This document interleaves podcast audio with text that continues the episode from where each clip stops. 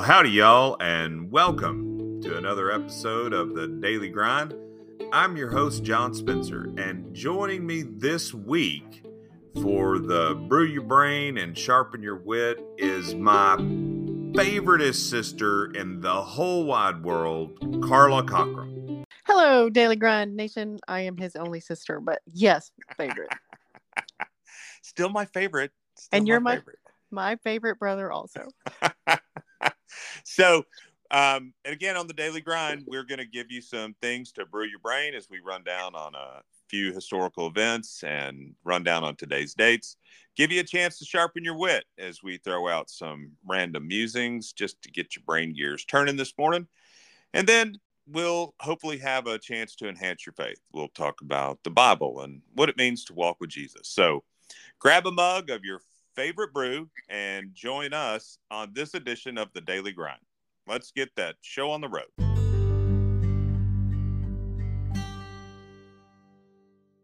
And now it's that time on the Daily Grind to brew your brain. It's Thursday, July 13th.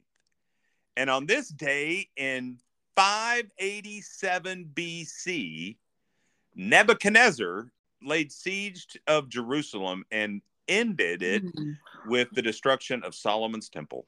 Right. Oh. And on this day in 1787, the Continental Congress enacted the Northwest Ordinance and it established governing rules for the Northwest Territory. Northwest. Okay. Yeah. They would later become like Washington and Oregon and all that kind of stuff. Yep. In 1930, the first World Cup was inaugurated in Montevideo, Uruguay. Soccer? Yeah. Okay. Yeah. In 1985, on this day, Live Aid was broadcast from both London and Philadelphia on MTV and in syndication. I remember.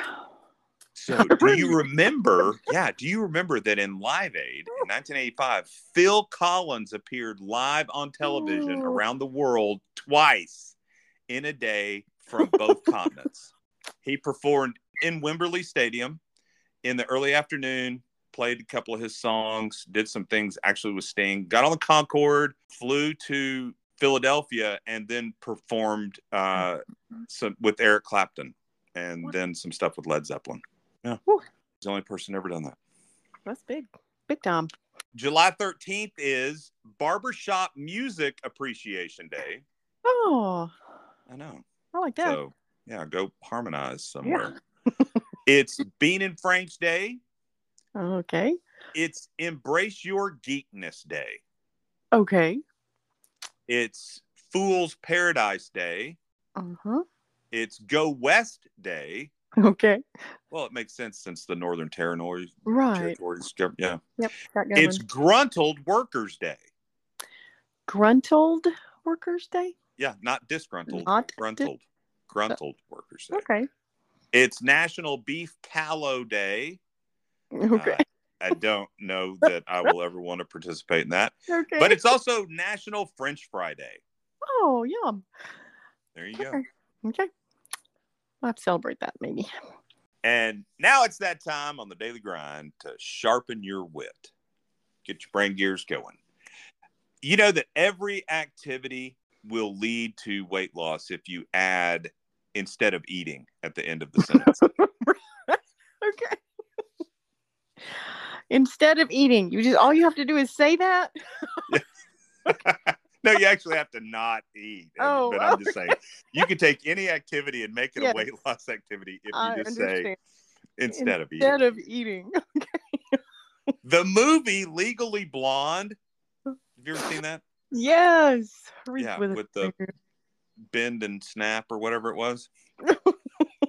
it was originally a novel based on author Amanda Brown's experience at Stanford Law School. I did not know that. Me either. Do you know that Vincent van Gogh sold only one work of art during his lifetime? Mm. No. He's one of my favorites. I know, me too. Did you ever go see the Van Gogh experience where they do that immersive No. thing? Oh, I'm okay. Then I won't. I won't talk about that. I know how awesome it was. The um, hey, did you guys ever see the Lego Movie? yes. Yeah. There, yeah, Van Gogh Lego Movie. It's all high art. Right. There, there was a total of three million eight hundred sixty-three thousand four hundred eighty-four unique Lego bricks in the Lord Lego Movie. Mm, that's a lot. Yeah. I believe you should never offend people with style when you can offend them with substance. okay. Good grief. Or not at all. You know, Carla, I, I, I once bought a knockoff thesaurus. Not only Mhm. was it terrible, it was also terrible. Also terrible. Oh, well, you get And how come how come there's not another word for thesaurus? right? I know. Have you looked in the thesaurus for that word though? Yeah, but there's not one. Okay. Some fact checkers. Okay. I do know that that I'm always trying to be too cheap, and I bought another knockoff thesaurus. And when I when I got it, all the pages were blank, so I had no words to express how angry I was. Oh, I guess not. Oh my gosh. You know, Oh. I really think that the first five days after the weekend are the hardest. I think so too. And get- um, Be all right. and just information that we can all use. I just want to make sure everybody knows that they are not going to make yardsticks any longer.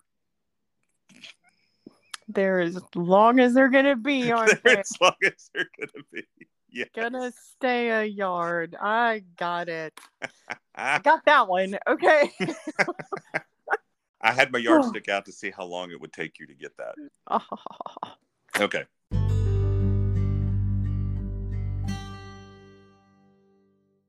Welcome to that time on the daily grind to enrich your faith. Jesus asked a whole lot of questions during his time on earth. In fact, he probably asked around 307 questions in the Gospels alone. And that isn't counting the ones that weren't written down. So he probably asked a lot more than that. Now, here's the thing Jesus didn't directly answer many questions that were put to him we only have eight recorded instances of him giving direct answers. I don't know about you, but it sure seems like the questions he asked were more important to him than the answers that he gave. Today, and maybe on the next few daily grinds, we're going to spend some time exploring the kinds of questions that Jesus asked and what we can learn from them.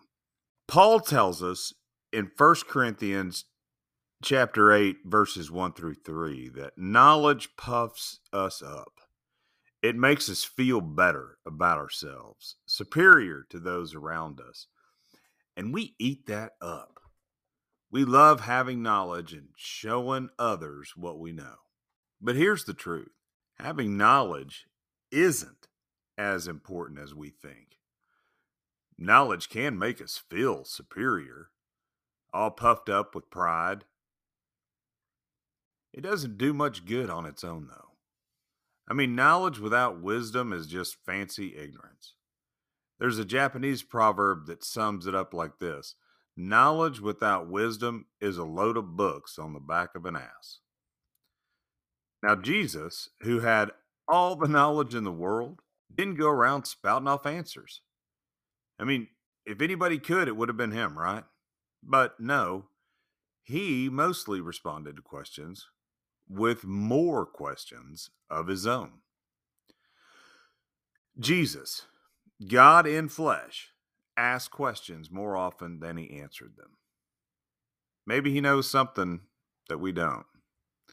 Maybe he understood that the answers we're looking for often won't give us what we're hoping for. So instead, he gives us questions to make us think, to help us pause and examine our lives and focus, mm. perhaps, on what really matters. Yeah, I think questions are more important than answers. And it shouldn't be that surprising, really.